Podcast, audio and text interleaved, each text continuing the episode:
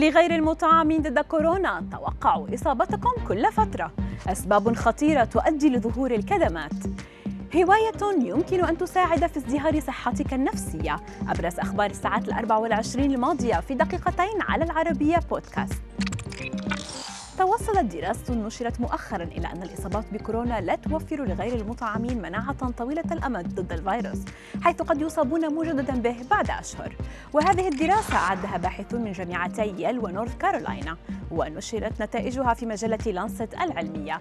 وبحسب هذه الدراسة على الأشخاص غير المطعمين بلقاح كورونا أن يتوقعوا الإصابة به مجدداً كل 16 إلى 17 شهراً.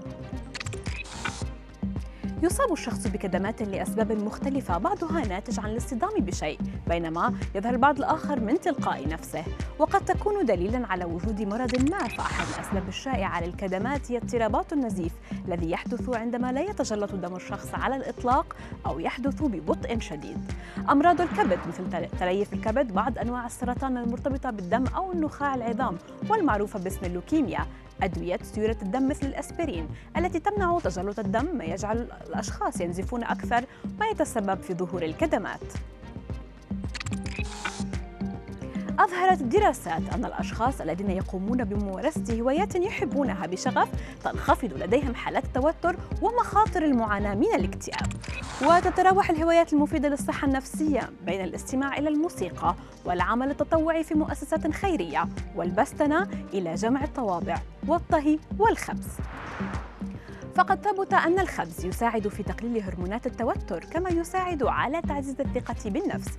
ويمكن أن يسهم الخبز في تحسين الإبداع، إذ يقلل استغلال الطاقة الإبداعية من القلق والاكتئاب والتوتر، ويحسن الصحة النفسانية والبدنية بشكل عام.